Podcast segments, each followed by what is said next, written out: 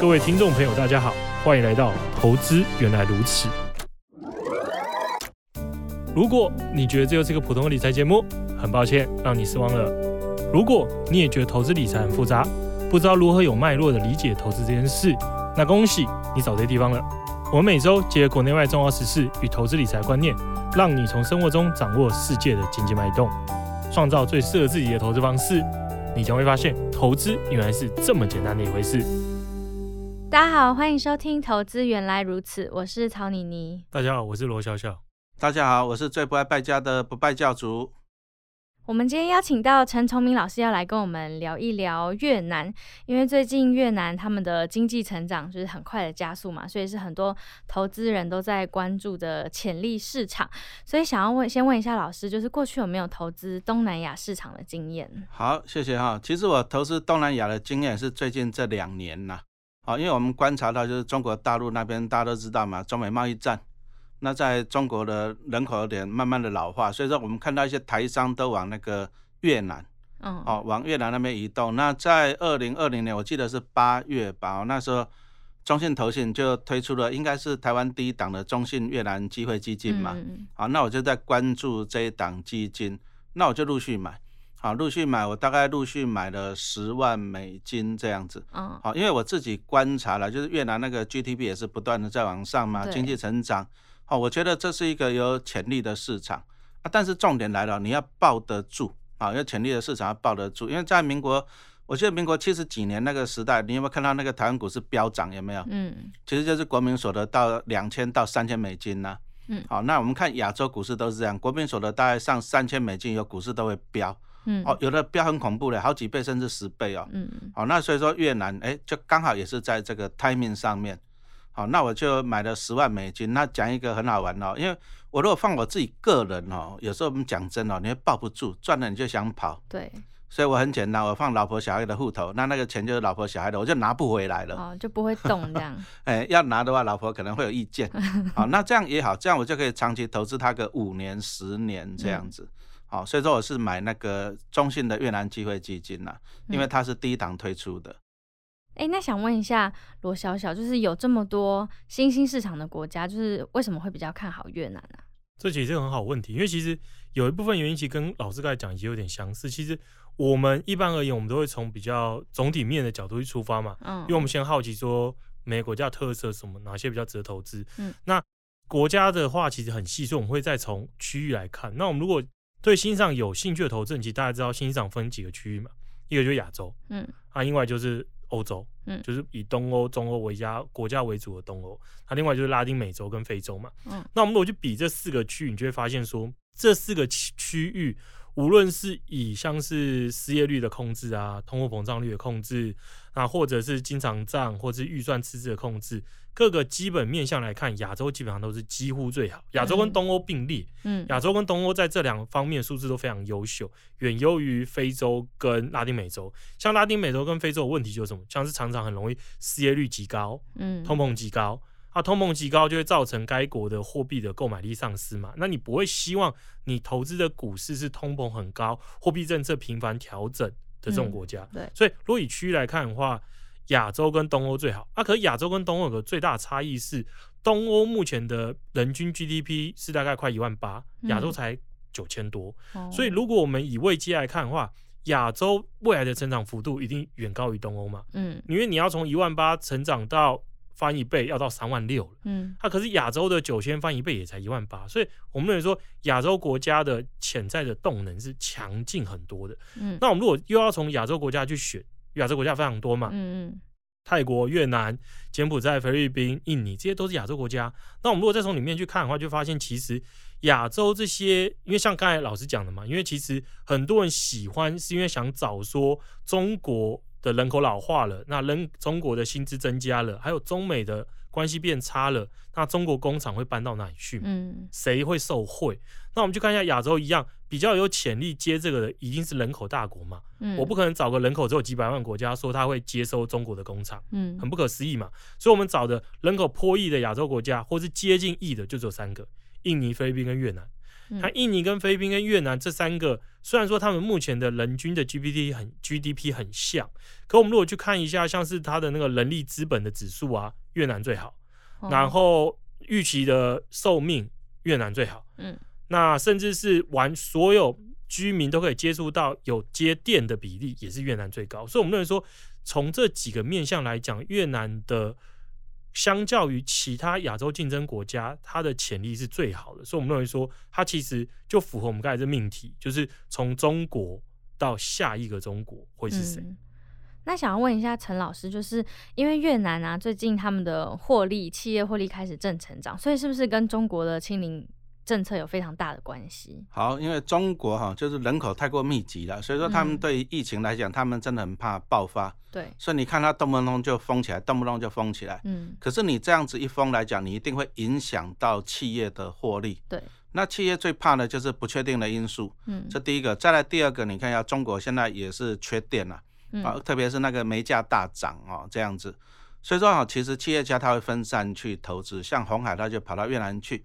哦，那相对的来看一下，我们来看一下越南哦，它的获利，其实企业的获利真的是不错，除了二零一六年以外都是正成长。嗯，好，那二零一零年以来，越南它企业平均的盈利哦，年增率哦高达十二点五趴，而且二零二二年哈，今年第一季的年增率高达二十九点三趴，季增也高达十七点九趴。嗯，好，那看起来真的是不错。好，那这么这么好，当然最主要原因还是就是中国的一些，比如说台商啊移过去，嗯，啊，因为中国真的它碰到一个人口老化的问题，嗯，那在中国，它以前是世界的工厂，好，那那现在他们国家也慢慢的富有了起来，所以说他们慢慢的要转型成为什么世界上的市场，嗯，好，那所以说当然啦，要找一个年轻的有人口红利的国家嘛，好，对于这些厂商才有帮助。那我们目前统计的越南三十五岁以下的人口啊占比。也高达六十趴哦哦，那所以说这个就是人口红利，年轻人来工作赚钱，而且他有消费哦，所以说越南哈，陈老师自己是长期看好就对了。嗯，那想想问一下罗小小，就是因为近期美元走强嘛，就是它打压了整体新兴市场的股市，所以越南是不是它会受到很大的影响吗？这问题其实很好，因为其实投资新兴市场其实最怕就是货币贬值，嗯，因为货币贬值很有可能假设嘛，假设我。我明目上看起来股市涨一百个 percent，嗯，可是该国货币可能贬值两百个 percent，我实际上是赔钱。对，所以其实欣赏最重要就是货币的贬值的状况。那货币的贬值，其实这也呼应我们刚才一开始回答说，为什么会挑亚洲跟越南？嗯，因为亚洲跟越南的国家在通膨的控制上，是远优于非洲跟拉丁美洲。那另外一点还有就是，亚洲国家常年基本上几乎是每一年都是创造的是经常账的盈余，而非赤字。哦，那经常账的盈余就等于是资金啊，海外的钱流入该国的多于流出该国，啊，所以对货币当然是支持啊。所以，所以我们在说新兴市场最重要是货币。风贬值的风险的情况之下，所以我们就考量了通膨跟经常账盈余嘛。嗯，那整个越南跟整个亚洲在这两点的控制非常优异之下，当然那货币大幅贬值的几率跟风险就低于其他的新上国家。那另外还有的话，我们也知道说，之前九七年的亚洲金融风暴嘛，嗯，经过亚洲金融风暴之后，其实亚洲国家受伤的这记忆难以难以忘去。所以亚洲国家在这几、这几、这十几年、二十年都大量累积了非常多的外汇存底。嗯，就是我们积极的出口，出口大于进口，所以我们的经常账跟贸易是盈余。它盈余之后，这些钱很大部分再转化成外汇存底存起来。嗯，它像以越南为例，越南二十年前的外汇存底是四十亿美元。嗯，现在已经突破一千亿美元。所以它借有非常多的外汇存底，当然就是可以帮助它。度过假设货币暂时遇到逆风，暂时面临着贬值风险的时候，我可以进行人为干预，让它少贬值一些嘛。嗯，那我们也可以从越南的汇率制度看出来，越南汇率制度就是那种盯住的汇率制度。嗯，它基本上就是波动比较小，然后会一口气再把它贬一部分，然后再把它盯住，降低降低大波动。那另外，我觉得一个有一个很有趣的点，大家可以看啊。我们如果只看越南盾对美元的货币的汇率的话，你会发现好像长期是在贬值。可你如果换成哦，你换成是人民币对越南盾，这十年来它就是一个大幅这个横向的盘整，大概贬升贬值幅度在上下五 percent 左右，所以其实越南的做法很聪明，他的对手是谁？中国嘛。嗯，那如果我的对手中国，那我的货币跟中国的人民币不有太大变化。嗯，因为如果它贬值过多，我的出口竞争力受损嘛。所以越南政府的货币政策汇率就是基本上大概就是跟着中国差不多。你中国贬，我就跟你一起贬；你中国升，我就跟你一起升。我们维持在差异不大，那我就可以赚到这个出口的一个好处。所以，我们觉得如果担心货币贬值啊、美元过强啊、汇率风险的话，亚洲，然后越南这些国家其实相对风险是低于像是拉丁美洲啊、非洲这些国家。嗯，那像今年，嗯，就是外资开始大量的买超越南股市嘛，然后像是呃金融跟房地产这些领域都有领涨的趋势，就是最近的越南股市的利多消息真的是非常多嘛。那老师是怎么看的？好，谢谢啊。其实股市要涨，最重要就是要有钱呐。啊，有钱就会涨哈。那我们从几个面向来看，哦，第一个就是他们的公司债的新规草案已经出炉了。嗯。啊其实啊，公司债就是说企业跟那个市场上融资嘛。那你比如说像那个建设公司，基本上都是都是借钱来投资的，对不对？好，所以说第一个，哦，他们就是加强监管，就让它透明化，就是让你公司借钱透明化，那这样你老百姓、你投资人更会有信心嘛，对不对？嗯。好，那它监管透明化就是要让那一些朋友不确定。的因素给它消除，嗯，那这样子好处就是说也可以带动资金哦，资金就回到那个股市。那刚刚也讲到了，对不对？然后那这个也就对那些什么哦，房地产类股哈，因为它这样子就可以融资了嘛，对不对？哈，所以说这样子对他们来讲也是有利的。这第一个哈。那刚刚讲的是公司方面，再来我们讲一下个人方面哦，就是他们的央行也放宽了信贷的余额。那信贷就是说老百姓跟银行借钱嘛，对不对？好，那目前因为经济的快速反弹，所以说，哎，老百姓他可能他要投资或什么，他需要更多的钱，嗯，好啊，但是呢，之前哦，之前就是借了啊，那那个额度啊，额度用的已经差不多了。不过哈，他们央行预计了，在第三季会放宽这个信贷的余额，啊，那这个你放宽的余额，就是说表示说大家可以跟银行借更多的钱嘛，嗯，那这样对银行来讲也是受惠的哈。所以说，其实这两个因素这样看起来，其实对那个房地产跟对那个银行是有受贿的，然后再来我们再来看一下越南政府的一些那种财政的预算了哈。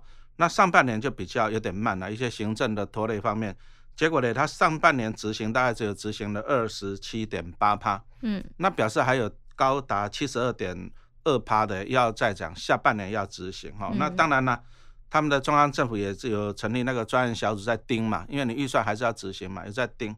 那所以说下半年的话，下半年大概会有高达一百六十八亿美金的预算，好会在下半年执行。那这样子当然是对于经济，好对于国家的经济来讲也是有好处的。好，那接着我们再来看一下，那国家如果经济在成长呢，那老百姓啊薪资有没有成长？好，那目前呢，目前二零二二年看起来它的平均的月收入啊六百六十万越南盾，大概折台币大概八千五百块左右了哈。那这个算是近年的同期的新高了。好，那这两年大家都知道疫情嘛，对不对？好，所以说我们把它往前面推，大概从二零一九年那时候疫情爆发前，好，已经这个薪资已经达到了那个时候的水准了。嗯，好，所以说其实疫情过去了，对他们来讲，其实老百姓的收入好也没有减少。那收入没有减少，其实老百姓口袋有钱，口袋有钱，你食衣住行能够满足了，相对的你就有钱来投资股市。对，哦，所以说我们从刚刚几个面向，你说中央政府的预算嘛，对不对？然后再就是公司债啦，个人的信贷嘛，然后从收入来看，哎，其实钱啊，钱有出现了，嗯，那钱有出现了，就会投资股市啊。所以说目前看起来，其实你看越南那个胡志明指数在第二季以后也是打了一个底，好，开始反弹了。那想要问一下罗小小，就是参考台湾的成功发展经验，就是越南的经济发展跟股市潜力何在？哦，这个故事其实要讲很久，因为其实我觉得身处在台湾的很多人，其实其实其实很容易忽略一件事，就是台湾经济奇迹有多惊人。嗯，因为其实台湾呃，像如果你去念经济发展的课的课的话，其实很多人。国外会专门研究台湾，因为台湾的发展的速度其实成长的非常的可怕。嗯，那多可怕？就是台湾如果从一九六六一年呢，一九六一到一九九三年这段时间里面，平均每年台湾的那个实质 GNP 每年成长十个 percent。哦，它这很可怕。那其实这段时间到底怎么发展起来？很简单嘛，就是战后国民党撤来台湾嘛，那撤来台湾之后，其实一开始的地位问题，应该说一开始处于一个岌岌可危情况之下，然后整个物价是一团乱嘛。嗯，后来是到了美国，就是中韩战爆发，嗯，韩战爆发之后，美军介入了，然后整个。确定第一岛链的地位之后，台湾就开始是以美国为主的市场开始成长嘛。那这段时间台湾做某些事，像是进口替代啊、出口扩张啊，然后十大建设啊、美国的怀特公司啊，然后到后来的科学园区啊，所以等一路上政府做的这些政策，帮助台湾维持了三十几年的超级快速的经济成长。嗯，那这三十几年超级快速成长。当然，伴随着就是股价的爆发嘛，因为其实很正常。因为当一个国家的经济在成长的时候，饼变大了。对，饼变大了，这块饼有一部分是分给分给劳工，有一部分是分给企业。不管饼分给谁，饼越变越大，所有人都获益。他所有人都获益的情况情况之下，企业的收获。当然是变多啊。嗯，那我们如果去看一下一九六七年到一九的九三年好了，嗯，这段时间里面台股总共涨了四千九百个 percent，哇，平均每年涨了十六个 percent。嗯，其实你如果换成刚才的实质的经济增长率去对比，其实差异不大。嗯，因为实质经济增长率如果再加通膨进来，跟这十六 percent 其实差不多，所以就符合我们刚才说的，当一个国家它平均下来每年都用超快速度在成长的时候，股价。通常也会表现非常好。嗯，那我们再好奇的就是，那越南能否复制台湾的走势嘛？嗯那我们认为说，第一个复制台湾的人谁是中国嘛？嗯，他跟我们一样嘛，进口替代啊，出口扩张这些政策啊，然后成立了这些加工出口区啊，都帮助他的经济成长嘛。他现在要外移出去之后，我们发现越南其实也在做很类似的事。嗯，越南你看，他也是。积极的成立了加工出口区，然后积极的海外招商，像很多韩国的公司跟台湾公司都都把工厂搬去越南，然后他之前的纺织业，所以我们认为说，其实越南正是正在走台湾过往的老路。那台湾之前，我们刚才提到，台湾为什么能受惠？一个原因就是因为韩战爆发嘛。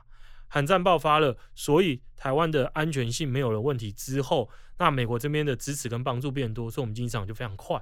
那现在越南同样有一个好处，就是中美的关系在变紧张，它其实受益于这个地缘政治。中美关系紧张了，那越南又很聪明，越南其实很积极的去签区域贸易协定，嗯，它很积极的融入全球的贸易体系中，想要。分走中国在原本全球贸易体系世界工厂扮演的地位嘛？嗯，我能分到你之前的角色，我国家的经济成长就有机会持续快速的增长。嗯，那快速的增长过程中，在复制台湾之前的这些产业的升级的一个经验。嗯，所以我们认为说，以这几个角度来看，越南是极有可能复制台湾成功经验。那另外一个还有就是，那很多人会说，可是你刚才也提了菲律宾跟印尼。也是很相似的国家嘛，他们也在亚洲，它离中国也很近，嗯，它的人口也超多，人口也很年轻。那为什么你更看好越南而非菲律宾或印尼嘛？嗯，那我们认为说其主要关键还有比较文化上的相似性，因为我们如果以过去二战以来这几十年这么多欣赏国家，谁能跨越中等收入陷阱，谁能持续增长，绝大部分都落在一个地方，就是东北亚。就是传统的泛儒家文化圈呐，嗯，所以我们觉得跟儒家文化圈文化越相似的国家，复制我们的成功经验的成功的几率是最高的。所以这为什么我们认为说越南的看好程度其实是优于菲律宾跟印尼？嗯，而且越南其实也是台湾的投资人非常。就是非常爱投资的一个市场嘛，但是因为最近呃目前的市场因为通膨升息，就是还是比较震荡，所以想要问一下老师，就是如果呃有有些投资人对越南有兴趣，老师会怎么建议这些投资人来投？好，那其实啊，其实你如果看好一个国家的长期发展来讲，其实危机真的是转机了。嗯，好，所以说那你如果说看好越南，最简单你就用定期定额的方式。嗯，好，定期定额，然后你再搭配那个什么逢低加码的方式。好，这是最好的方法哈。那我们在这边看了一下越南那个指数啊，我们把它统计过去的，就是截至到二零二二年的八月。我们来看一下胡志明指数啊，定期定额回撤哦。哦，你如果三年的正报酬比率大概八成啊，胜负就是赢的面大概八成。嗯，那你如果把时间拉长到十年，哇，九十九点三趴。哦，表示说你如果说愿意投资十年的话，你基本上赢赢的几率是百分之百。嗯，哦，那所以说这个就讲到定期定额，你一定要长期投资。那很多投资人其实定期定额他都失败在一个地方了，哦，就是他看好的时候他就长期投资。那你看这一阵子就是，当然今年上半年是比较不利的嘛，升息、通膨、战争嘛。对。哎，那你看越南股市、包含台湾股市就下滑，那有些投资人，哎，他恐慌了，他的基金就停扣了。哦，那你定期定额，你最怕就是你中途停扣，嗯，啊，因为它跌你会怕是很正常，但是跌你才可以买在怎样便宜的时间点，哦，所以说定期定额你要记得一件事情，便宜的时候绝对不要停扣，好，你甚至你应该要怎样长期，好，长期投资你要逢低加码，对，好，那我们来看一下越南，我们刚刚讲的是那个赢的几率，接着我们来看一下报酬率，哦，你看如果说你长期投资三年，啊，大概报酬率高达二十九点六四帕。你如果过去啊，你投资长期投资了十年，这个报酬率超过八十帕，哦。哦，所以说投资的呢，其实其实我常常在讲啊，投资有时候也是很简单的，嗯，好，你看我们刚刚分析就是，哎，越南这个是长期看好，那长期看好了，那投资人你可能你选股啊，我们要去买越南的股票还是有困难嘛，对不对？那你就用基金的方式，比如说像陈老师就是买中信的越南机会基金，嗯，好，那就有相对的相关的经理人会帮你操盘，嗯，那我们只要拿什么？简单的做投资的策略，最简单的策略就是定期定额。嗯，好，你就每个月你固定哈，看你口袋有多少钱，固定。然后你要坚持一件事情，就是在下跌，股市在下跌的时候，哦，你要长期投资，你绝对不要停扣。嗯，其实很多人都是输在就下跌的时候停扣了，那其实这是不对的。其实下跌的时候你还要逢低加码。好，那你如果说愿意做到长期投资，定期定额逢低加码。哦，我相信你可以得到比市场还要高的报酬，嗯，因为你有在逢低加嘛，哈，所以说这个是很重要的。那现在如果想要买中信越南基金的话，在聚亨买基金今年在九月一号到三十号有一个一个月的快闪优惠，就是单笔申购零手续费。那在二零二二年的九月底之前呢，也可以享定期定额的十年零手续费。那如果现在到聚亨买基金开户的话，另外还会享有三笔定期定额终身零手续费的优惠，提供给大家。那非常感谢今天陈崇明老师的分享，那就希望今天的节目可以让更多人了解亚洲的投资市场。那在节目的最后要来提醒大家，就是欢迎大家来订阅陈崇明老师还有我们投资原来如此的 podcast，然后也欢迎加入我们的 Facebook 社团，叫投资原来如此，还有聚亨买基金的官方 Facebook、Line 跟 Instagram。那详细资讯都放在 podcast 的资讯，大家可以直接点进去看。那今天的节目就到这里，谢谢大家收听，我们下集见，拜拜，拜拜。聚亨买基金，买好基金，随时都行。本节目由巨亨证券投资顾问股份有限公司提供，一一零金管投顾新字第零零八号。